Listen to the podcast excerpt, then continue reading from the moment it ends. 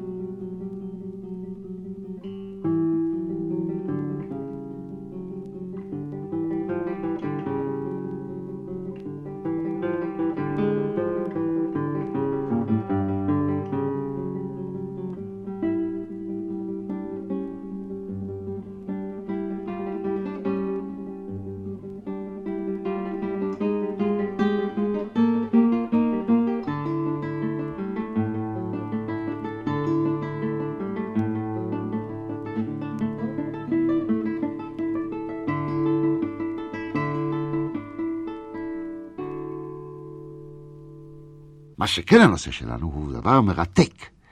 איך באופן מקביל, בלי שידעו זה על זה, זה ברור שלא ידעו זה על זה, ברווח של כמה מאות שנים, שזה כלום בהיסטוריה, אני אומר, היהודים קצת קדמו, הנביאים, תורת הנביאים, תהיה דעתנו על התנ"ך, שבהתחלה כן יש קצת מיתולוגיה, אחר כך לא מיתולוגיה, זה לא יעזור. בסוף תורת הנביאים, ישעיהו וכולו, זה דת חדשה, לא מיתולוגית.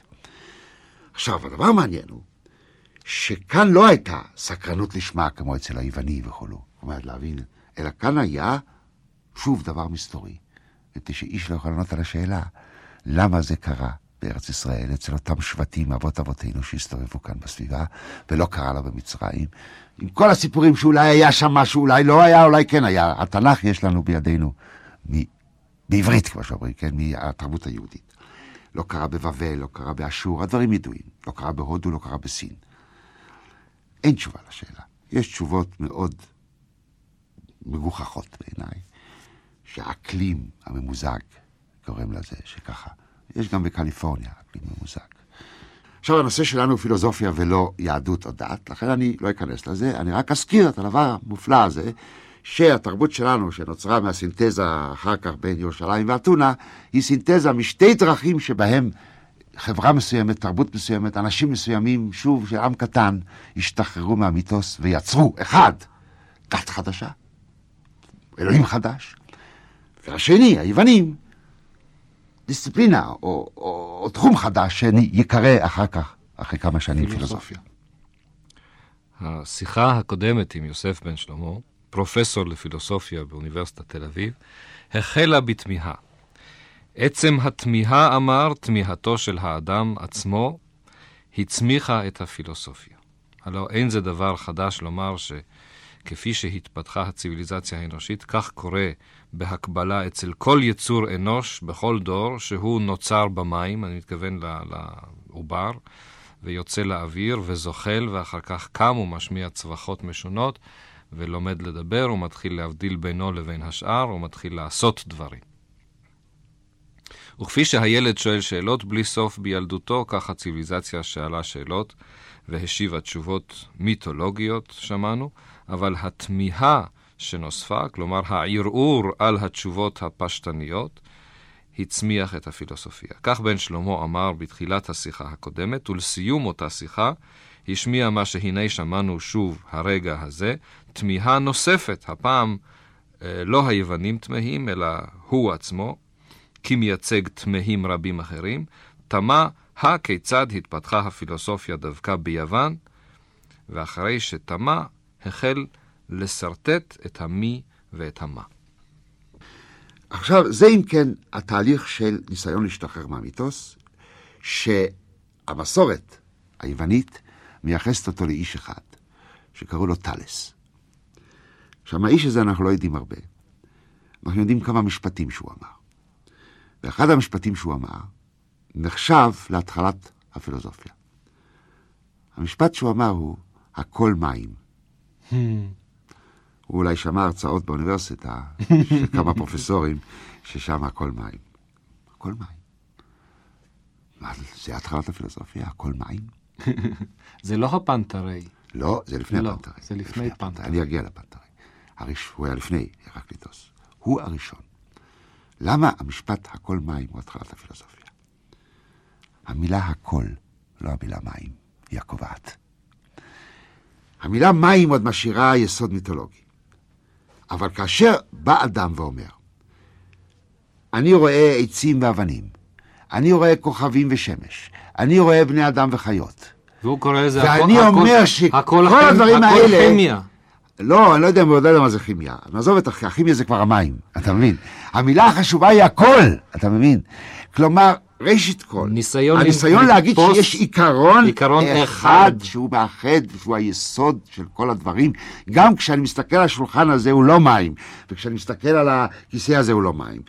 בכל זאת, לאמיתו של דבר, באמת, בעצם הכל מים. המעניין הוא שהוא אמר מים, שזה פסיכולוגים יעשו מזה עניין, כידוע. למה הוא אמר מים ולא אמר הכל חול? אש אמר מישהו אחר כך, ואני אסביר מדוע אמר אש. תמיד יש סיבה לזה. אבל נעזוב את הצד הזה. נאמר רק שהעובדה שהוא אמר הכל מים, היא עדיין שריד לתפיסה המיתולוגית. מדוע? מפני שהוא בכל זאת לוקח איזה דבר פיזי, ואומר שהוא היסוד של הכל, אם כי מבחינת הכימיה, כמו שאתה אומר, מבחינה מדעית יכול להיות שהוא צודק, שלא הכל מים אמנם, אבל הכל זה תשעים ושמונה יסודות או מאה יסודות שיש. ובבחינה דרוויניסטית הכל התחיל מהמים, ובדת שלנו יש הבדלה בין מים למים. לפני דרוויניסט, כן, זה נכון, לכן מים זה פסיכולוגיה עמוקה. אבל אגב, דרוויניסטי לא אומר שהכל התחיל עם המים, דרוויניסטי אומר שהחיים התחילו עם המים. בשעה שתאלס התכוון, הכל התכוון לא רק בעלי החיים, אלא הכל. עכשיו, המילה הכל, אם כן, היא התחלת הפילוסופיה, בהתחלת החיפוש לתשובה לשאלה מניין באו כל הדברים, שלא תהיה תשובה מיתולוגית שהאלים עשו את זה. או האלים כאן רבו, וכמו שבשביל זה מיתוס, אחד קרא את האמא שלו לחתכות, ומהחתכות האלה נעשו השמיים בארץ, משהו דומה לזה. אלא אומר הכל מים. כלומר, יש איזה יסוד אחד, שהוא המשותף לכל הדברים השונים.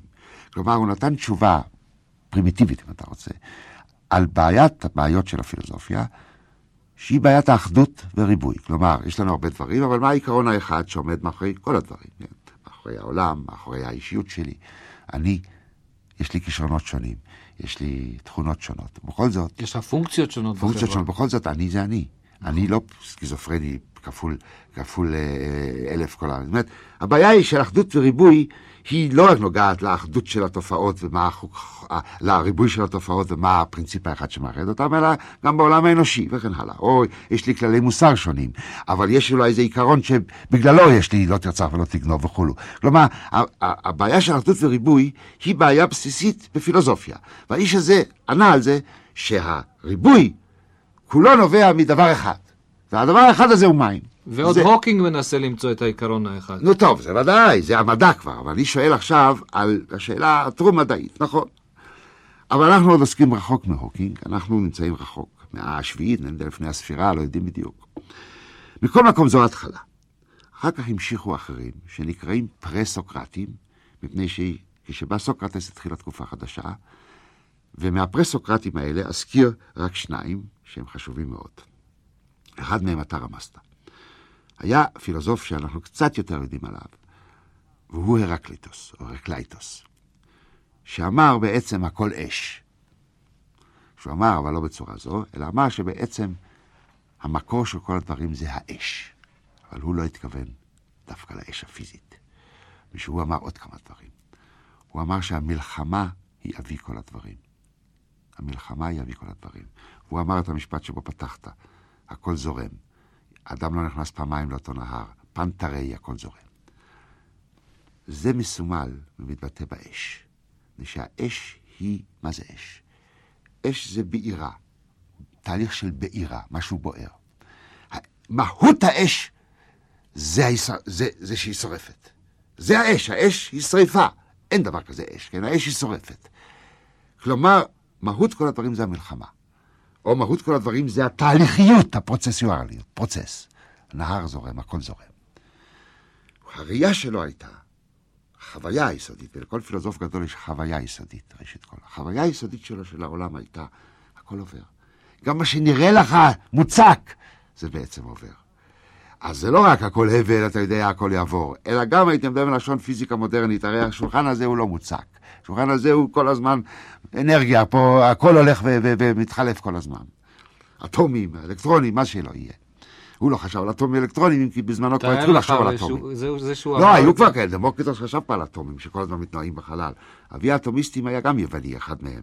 לא אדבר עליו, משום שאין לנו זמן לדבר על כולם. מכל מקום, אבל תמיד נצטטים את הרקליטוס, הכל זורם, והמלחמה היא אבי, אבי כל הדברים, וכן הלאה. אבל הוא אמר עוד משהו. יש דבר אחד שהוא, יצ... שהוא לא זורם, וזה מה שהוא קרא הלוגוס. Mm. כלומר, החוקיות או החוק שלפיו הכל זורם. הוא עצמו לא זורם. כלומר, כאן יש לנו כבר התקדמות גדולה ביחס לתאלס, למרות שבין תאלס לרקליטוס היו כמה אנשים שלא הזכרתי אותם, אבל זה התקדמות. מפני שהוא בא ואומר שהעולם התופעות והעולם הריבוי הוא ריבוי. אבל יש עיקרון שהוא עצמו לא מים, הוא עצמו לא אדמה, אלא הוא עצמו איזה עיקרון שהוא קרא לו לוגוס. הוא דבר. הוא, הוא דבר, אבל לא במובן של דבר חפץ. זאת השאלה, כי לוגוס לא, זה גם לג... דבר. לא, וגם... לא, לא, לא, לא, לא. לוגוס לא. זה דבר במובן של עשרת הדיברות. לוגוס הוא מאמר. דיבר. הד... דיבר. לא דבר, לא, לא, לא, לא, לא. ביוונית דבר זה לא, לא חפץ. טוב שאתה מהיר, המאזינים צריכים לשים לב. כשמתרגמים לוגוס, ראשית היה הדבר, זה תרגום דבר במובן של דיבר, של, של מאמר, כמו שאומרים, בעשרה מאמרות נברא העולם. אין? אמירה. אבל זה לא רק אמירה בפה, אלא לוגוס הוא, הוא עיקרון מחשבתי, כן, עיקרון מחשבתי, שמתבטא בלשון. יש חוק. מהו החוק הזה? לא נדבר עכשיו. ולא ברור גם אצל הרקליטוס. אבל הוא כבר התקדם התקדמות גדולה בפילוסופיה, שהוא בא ואמר שכדי להסביר את הריבוי, אתה צריך לראות שהריבוי עצמו מתנהל לפי איזשהו, לפי איזשהו היגיון פנימי, לפי איזה חוק.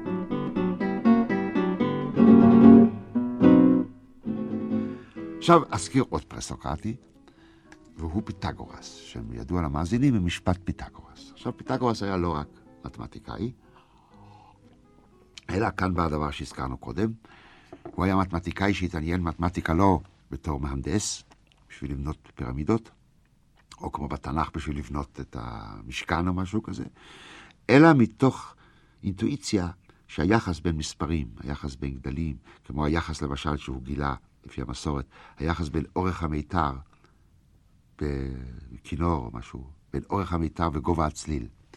וכאן יש לך שני דברים שונים כאילו, אבל יש יחס פרופורציה ביניהם. כלומר, היחס בין הדברים, שהוא תמיד מתבטא במספרים, היחס בין הדברים הוא איזה דבר שעניין אותו מאוד. והייתה לו מיסטיקה, תורה מיסטית סודית, סודית, ונשארה סודית, תורה אזוטרית, שהעבירו אותה בסוד. על הסוד של העולם כמערכת של מספרים, היחס בין אחד לשלוש. היא נשארה סודית? והיא נשארה די סודית, נשארה די סודית. אז איך יודעים שהיא קיימת? מפני שרומזים עליה, מפני שאפלטון למשל, התלמיד היה פיתגורי, ובתקופה יותר מאוחרת היו עוד פיתגוראים, אתה יודע, סוד סוד, אבל נש... מישהו הדליף. לא, הדליף את הפרטים, אבל לא, אתה יודע מה, כן, מישהו הדליף, כמובן. עד הסוף אנחנו לא יודעים, אבל יודעים, הדליפו. כבר יותר מאוחרת, כבר לא היה סוד, אבל היו מיסטריו, היה ממש עניין של... לא מדברים. אפלטון אומר, על זה, על זה לא כותבים למשל. Mm-hmm. לא נכון, אפלטון לא כתב מילה על זה. על זה מדברים בעל פה עם התלמיד. עכשיו, המיסטיקה הזאת של המספרים אומרת דבר פילוסופי חשוב מאוד, שאחרי אלפיים וחמש מאות שנה, או אלף וחמש מאות שנה, לא טוב בתאריכים, המאה ה-שבע עשרה, היה יסוד, כמו שאמרנו, אחת השיחות הקודמות, למדעי הטבע המודרניים, שה... מפתח להבנת העולם, זה המתמטיקה. עכשיו, פיתגורס אמר את הרעיון הגדול הזה, שהלוגוס של העולם, הלוגוס של הדברים החומריים, הם עקרונות לא חומריים. שהמספרים הם כמובן מושגים, הם לא דבר חפצים. יש שלושה תפוחים, תפוחים תפוחים, אבל מספר שלוש הוא אידאה, הוא מושג. אתה יכול לומר רוחני? ואני יכול ועוד איך, הוא לא גשמי, הוא רוחני במובן זה שהוא אידאה. עכשיו, אתה יכול לומר שאם אתה רוצה להיות פסיכולוג או אין יודע מה, כל הזה, שאנשים הגיעו למושג שלוש, נשראו שלושה תפוחים ושלושה שולחנות, ולכן עשו אבסטרקציה. שעל זה כבר אפלטון מתווכח על זה ואומר שלא היית יכול לעשות את האבסטרקציה הזאת, ששלושה תפוחים ושלושה שולחנות, אם לא היה לך מראש, המושג של שלוש. וכמו שאני יודע אם הזכרתי באחת השיחות או לא, זו דוגמה שאני מביא תמיד, אף אחד עוד לא ראה שורש של שתיים תפוחים. שורש של שניים תפוחים. אלה מושגים מתמטיים שהם כולם בשכל, במחשבה. במובן זה הם רוחניים. עכשיו, כשאתה אומר שהמספרים הם, המספרים והיחס בין המספרים, הם העקרונות של המציאות. אז אתה אומר שגם המציאות החומרית נשלטים, המציאות החומרית נשלטת, ובתוכה בתוך, יש עקרונות רוחניים שהם מתנסחים במתמטיקה. זה היה מה שקוראים באנגלית breakthrough, זאת אומרת, איך קוראים לזה? פריצה, פריצה גדולה. פריצת דרך. פריצת דרך גדולה במחשבה, שהגיעה לשיאה באפלטון. הגיעה לשיאה באפלטון, שהוא כבר נותן תורת אידאות, לא רק מתמטיות, אלא כל התורה הזאת שאולי, שנדבר על שיטות, שיטות הגדולות, אולי נדבר על זה קצת יותר. אתה בינתיים שאלת על סקיצה, כאילו כזאת, מין, מין מפה כללית של איך התחילה הפילוסופיה מבחינה היסטורית. אז אני הייתי אומר שעד כאן אפשר להגיע, כדי להוסיף רק עוד פרט אחד על אפלטון, והוא שאפלטון הסיק מכאן מסקנה פילוסופית, שהיא כבר שיטה פילוסופית מסוימת, שהיא קיימת עד היום, שקוראים לה אידיאליסטית. הוא טען שלא רק שהעולם הגשמי חדור ב- בהיגיון של המתמטיקה, נניח, אלא שבעצם העולם החומרי, הקיום שלו כעולם חומרי הוא מפוקפק מאוד. המציאות האמיתית היא מה שאתה קראת המציאות רוחנית. העולם שלנו הוא עולם של צללים, אומר אפלטון. זה כבר תורה פילוסופית מסוימת שקוראים לה אידיאליסטית, מפני שהיא אומרת שהמציאות היא אידאית או אידיאלית. אידיאליזם זה לא אחד שהולך לעשות דברים טובים בחברה. אידיאליזם זה תורה שאומרת, היא מנוגדת למטריאליזם. כלומר, המטריאליזם אומר שיש רק חומר, האידיאליזם אומר שיש רק רוח. וזה שמופיע לנו, העולם כחומרי, זה כמובן, במובן מסוים אשליה, אבל זה לא צריך להפחיד אותנו, או לעשות צחוק מן העניין, כאילו מה זה העולם הוא אשליה, כמו שאמרו, יש סיפור על אחד מגדולי האידיאליסטים במאה ה-שמונה עשרה, שבע עשרה שמונה עשרה, ברקלי, פילוסוף חריף מאוד באנגליה, שהיה אידיאליסט, שאמר שהעולם החומרי לא קיים. יש רק אידאות. ואז מישהו, הוא בא לבקר מישהו, דפק בדלת, אז אמר לו, מה אתה דפק בדלת? הרי אין דלת. אז איך אתה לא יכול להיכנס? שזה טיפשי מאוד, מפני שברור שגם ברקלי יודע שבעולם התופעות שבו אנחנו חיים, העולם מתגלה בדלתות וכן הלאה, אבל להבין אותו זה כמו ששוב אותו דבר. אם המדע אומר לי, אפילו המדע אומר לי שהשולחן הזה הוא בעצם שדה של אנרגיה, אז, אז, אז, אז הוא מכחיש את זה שמבחינת עולם התופעות זה חתיכת, חתיכת עץ שאני יכול לשים עליו את הספר, והספר לא ייפול וכולו, וחתיכת עץ שאני לא רואה פה שום אלקטרונים, זה דיברנו כבר, זה לא אומר כלום. שאלה, מהי באמת המציאות?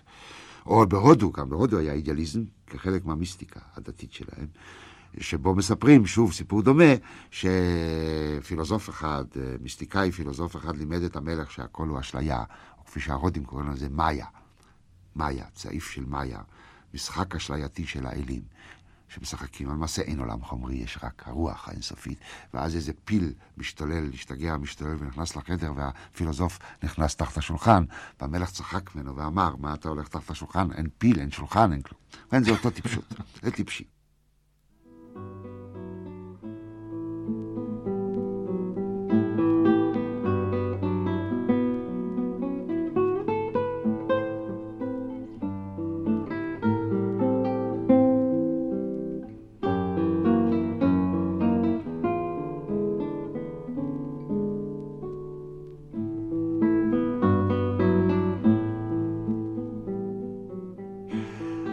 אפלטון היה ראשון האידיאליסטים, במובהק, אם כי מייחסים את זה גם לאחרים לפניו, אבל בראש הוא היה בעל שיטה אידיאליסטית, מפני שהוא אמר שהעולם שאנחנו חיים בו הוא לא העולם האמיתי. הוא מתגלה לנו כעולם אמיתי, אבל זה הרי התפקיד של הפילוסוף, כמו שאמרנו בהתחלה, לראות מבעד לצעיף הזה, צעיף המאיה, בלשון ההודית, ולהבחין מהי באמת הממשות האמיתית. ואז אפלטון נתן תשובה מה שהוא נתן, מהי הממשות האמיתית, שזה האידאות, ומניין נובעות האידאות.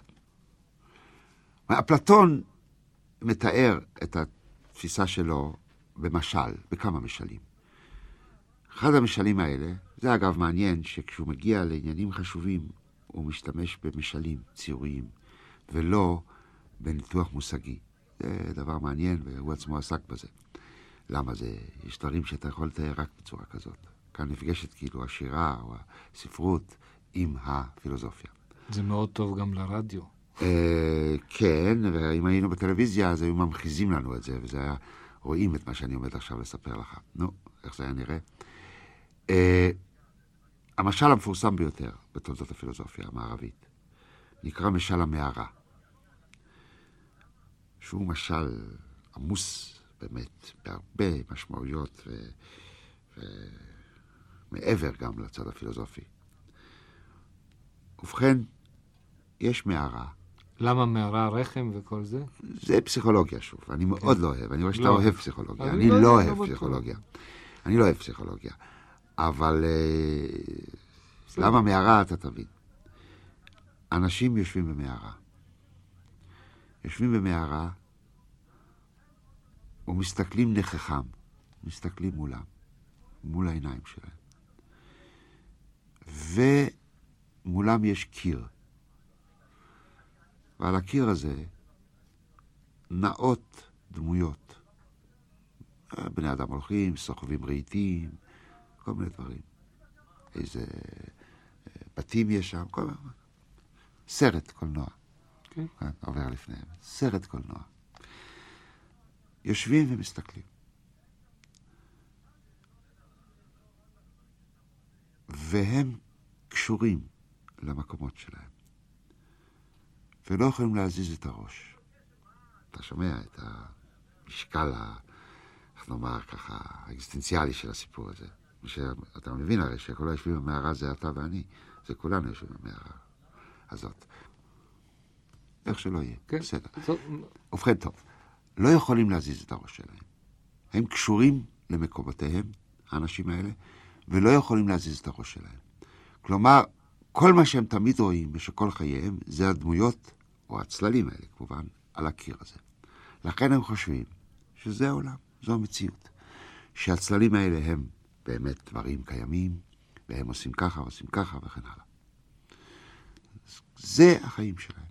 ככה הם חיים וככה הם מתים, ככה הם יושבים במערה. עד שאחד מיושבי המערה, עכשיו שים לב, איכשהו משתחרר מן הכבלים שלו. משתחרר מן הכבלים שלו. ויוצא החוצה מהמערה. יוצא החוצה מהמערה ורואה שבחוץ הולכים אנשים וסוחבים רהיטים ובונים בתים שהם ממש בני אדם וממש בתים ממש רהיטים.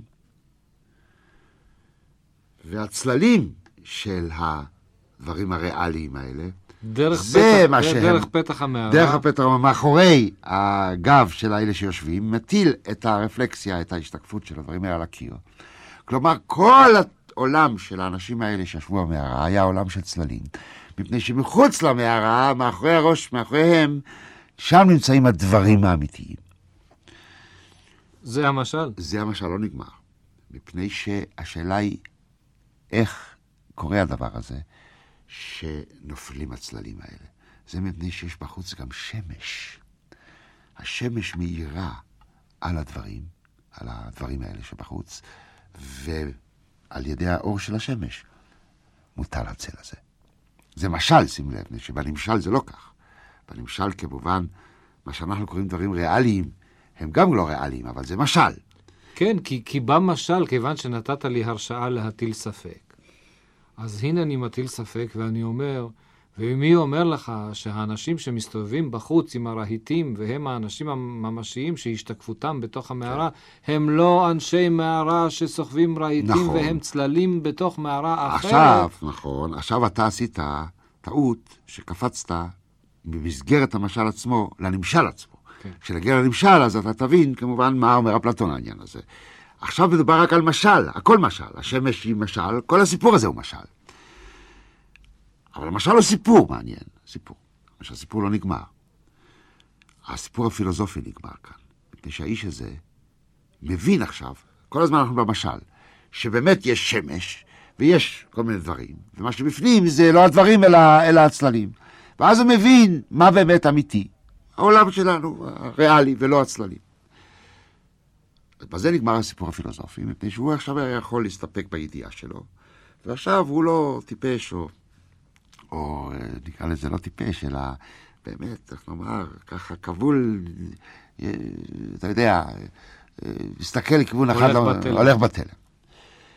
כאן מתחיל סיפור אחר, ההמשך הסיפור, הוא מוסיף אלמנט שיש ויכוח גדול, למה נוסף האלמנט הזה, והוא שהאיש הזה חוזר למערה.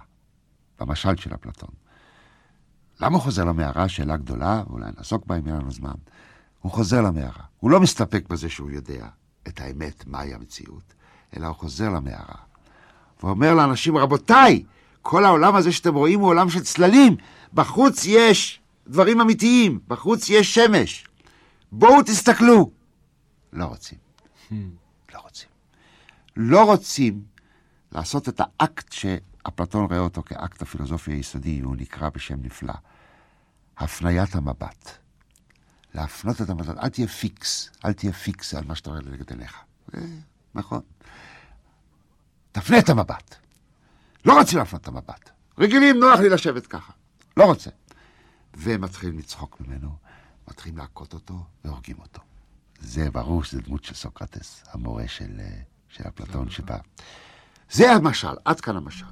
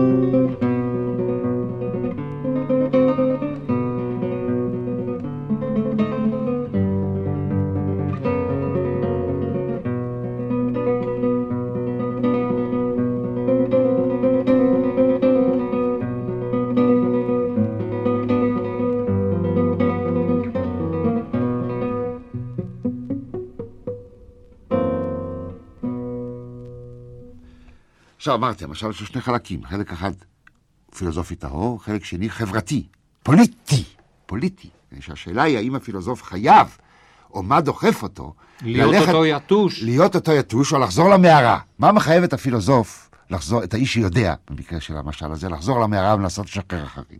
כאן שוב אני אציין שהמצב שונה באופן מהותי מה שהיה בישראל. בישראל יש תשובה לשאלה, למה הנביא... הולך אל העם, וגם אותו הורגים ומקים אותו. מפני ששולח אותו אלוהים. מפני שיש אלוהים שישלח אותו. ביוון אין אלוהים שישלח אותו. וזה ההבדל בין הדת והפילוסופיה. אחד ההבדלים בין הדת היהודית והנוצרית, מה שבא מה, והמוסלמית, מה שבא מהיהדות, מהדתות האחרות ומהפילוסופיה. הפילוסופיה לא אלוהים שולח את הנביא.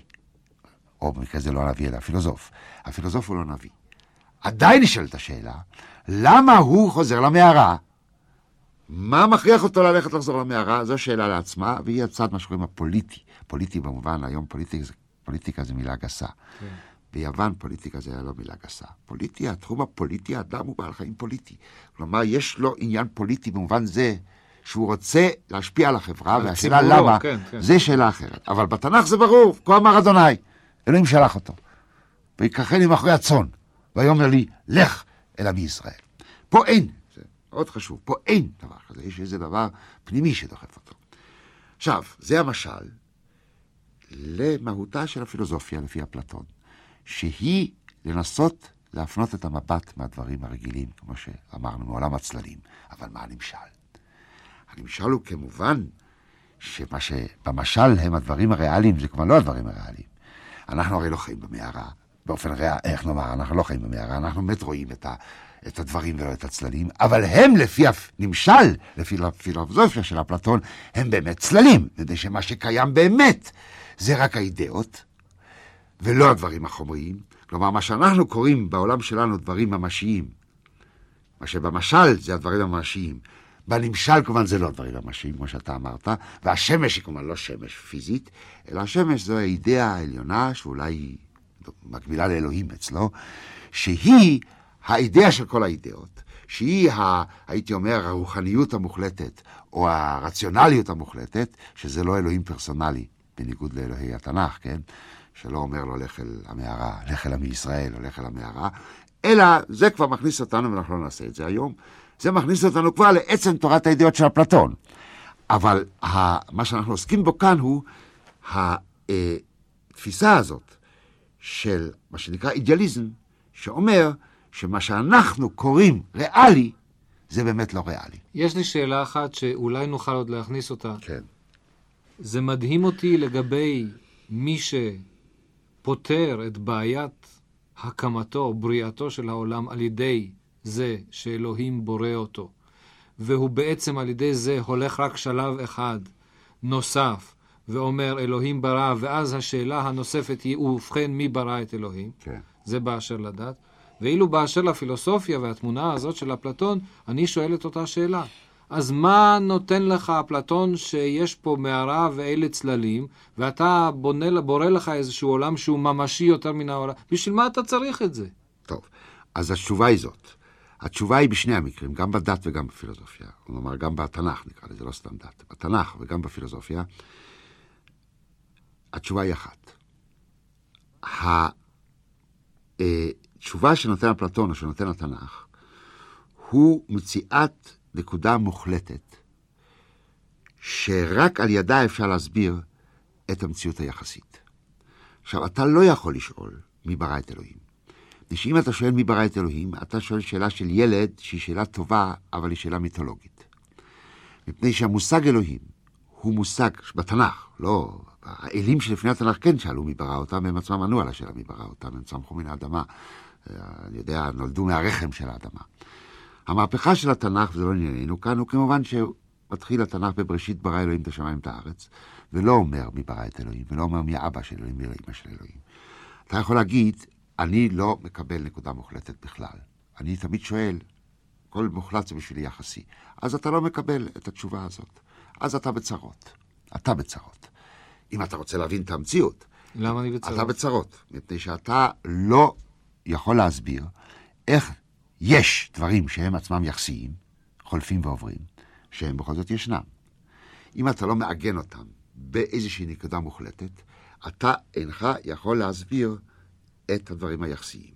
עכשיו, שאתה אומר, לא מספק אותי, הנקודה המוחלטת הזאת, בעיניי יחסית, אני לא מאמין באלוהים, אז אתה, אין לך תשובה פילוסופית לשאלה הזאת, אלא אם כן התשובה הפילוסופית שלך היא כזאת, כמו שאמרנו באחת השיחות הקודמות, ואולי נחזור לזה עוד, שאומרת שאין באמת שום תשובות פילוסופיות. אז זה כבר השקפת העולם שלך, שעליה נדבר עליה אולי אחר כך, מדוע היא, יש לה בעיות פנימיות, אה, שאתה לא יכול להתחמק מהן גם אם תרצה, מפני שיש תמיד איזו נקודה שאתה טוען שהיא כן מוחלטת. אולי בתורת המוסר, נראה עוד. באופן אישי נעשה לך וידועים אישיים. עכשיו, יש הבדל בין הדת לבין התשובה של אפלטון, שוב, בין התנ"ך נקרא לזה לא הדת, והתנ"ך מה שצמח מהתנ"ך, ואפלטון בכך שבשני המקרים מדובר על נקודה מוחלטת שאפלטון קרא לה אנהיפוטטון, כלומר, מה שאיננו מותנה, אלא הוא גם, הוא רק התנאי לכל דבר אחר, או אריסטו קרא סיבת הסיבות, לבין האלוהים של התנ"ך, וההבדל הבולט הראשון הוא כמובן שזה אל פרסונלי בתנ"ך, מה שקוראים פרסונלי אישי, שיש לו רצון, והוא רוצה ובורא את העולם. למשל, האל של אפלטון לא ברא את העולם באמת. זה לא בריאה. והוא פונה אל האדם ואומר לו, תעשה מצוות, ופונה אל הנביא וכן הלאה ושולח אותו. כל זה אין אצל אפלטון, הוא כועס וכולו. כל זה אין אצל אפלטון, אבל הצד המשותף שעליו אפשר לשאול בדיוק אותה שאלה שאתה שאלת על אלוהים מברא את אלוהים, אתה יכול להגיד, אני לא מאמין בהניפוטטון. על זה אריסטו אומר, אתה לא יכול לעשות מה שקוראים רגרסיה אינסופית, נסיגה אינסופית. אתה אומר, זה סיבה לזה, זה סיבה לזה, זה סיבה לזה. כן, אבל זה מוכרח להתחיל בנקודה אחת שהיא מוחלטת. ושאם אין נקודה מוחלטת, אז זו שלשלת של סיבות שהיא בדרך נס ומוזר, ולכן אתה בצרות אם אתה לא מקבל את התשובה הזאת, תלויה באוויר. אתה צריך שיהיה חוליה ראשון, משהו שהוא הסיבה הזאת. אני יודע שאני לא יכול לתפוס את האינסוף. אז זה שאלה, אז זה שאלה, אבל אתה, אז זה שאלה אם אתה יכול לתפוס או לא. אתה יכול להגיד שאתה לא יכול לתפוס אותו, אבל עדיין מניח או מוכרח להניח שיש התחלה. לכל התחלות. זה הטיעון הפילוסופי. זה מין הוכחה למציאות אלוהים שהיא לא אלוהים של התנ"ך. אלא האל הפילוסופי שלא אלוהי אברהם, יצחק ויעקב, כמו שאומרים, אלא אלוהי הפילוסופים, שהוא העיקרון הראשון, הפרינציפ הראשון. עכשיו, אל תשכח, ואנחנו נדבר על זה בשיחה הבאה, שבלי זה, לא רק שאין לך כאילו הסבר איך יש שלשלת של סיבות, אלא אתה גם אין לך הסבר למושג של האמת, שאתה אומר זה אמיתי וזה לא אמיתי. ולטוב. וגם לטוב. ולצודק. ולצודק, אבל אנחנו נסתפק. כן, אבל אנחנו נסתפק בדבר הבסיסי, שהוא האמת, שעליו אולי נדבר בפעם הבאה, מפני שאצל אפלטון, האמת והיש המוחלט הם זהים, וגם הטוב אגב, וגם היופי, זה הדבר הגדול אצל אפלטון, שהאידאה הזאת, המוחלטת, השמש הזאת, שממנה כל דבר מקבל את מציאותו, שהיא מציאות רוחנית, היא האידאה של הטוב, והיא האידאה של היפה, והיא האניפוטטון, כלומר, היא האמת הבלתי מותנית, והיא הישות המוחלטת. זה הגדולה של שיטה כמו של אפלטון. אבל אנחנו נראה שבפילוסופיה המודרנית, אותו הדבר קרה בהתחלה מחדש, וזה אני חושב כבר נראה בפעם הבאה.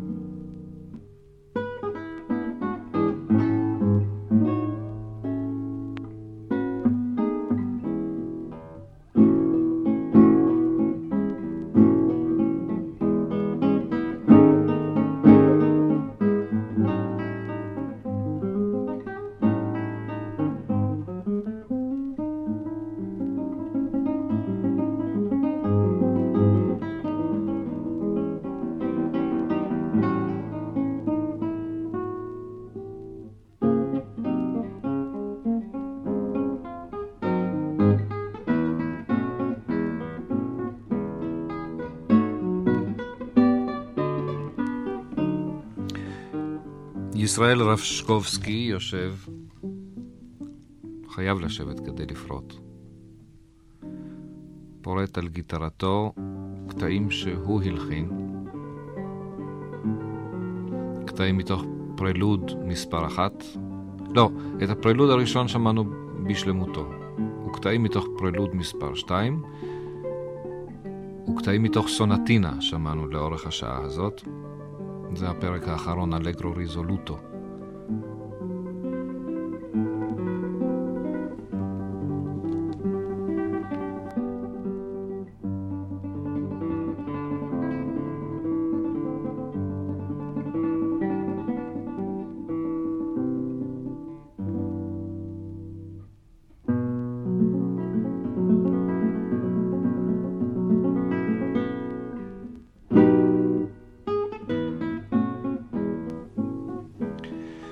ישראל רשקובסקי היה פעם עולה חדש מרוסיה, עכשיו הוא עולה ותיק מרוסיה.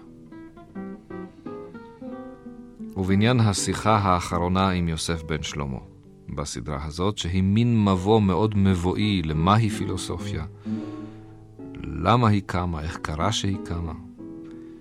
על אילו שאלות היא מנסה לענות, האם היא מצליחה לענות, איפה היא קמה. בשיחה האחרונה יגיע פרופסור בן שלמה לסקירת ארבע חמש השיטות הפילוסופיות הגדולות מן הקדמונים ועד דורנו.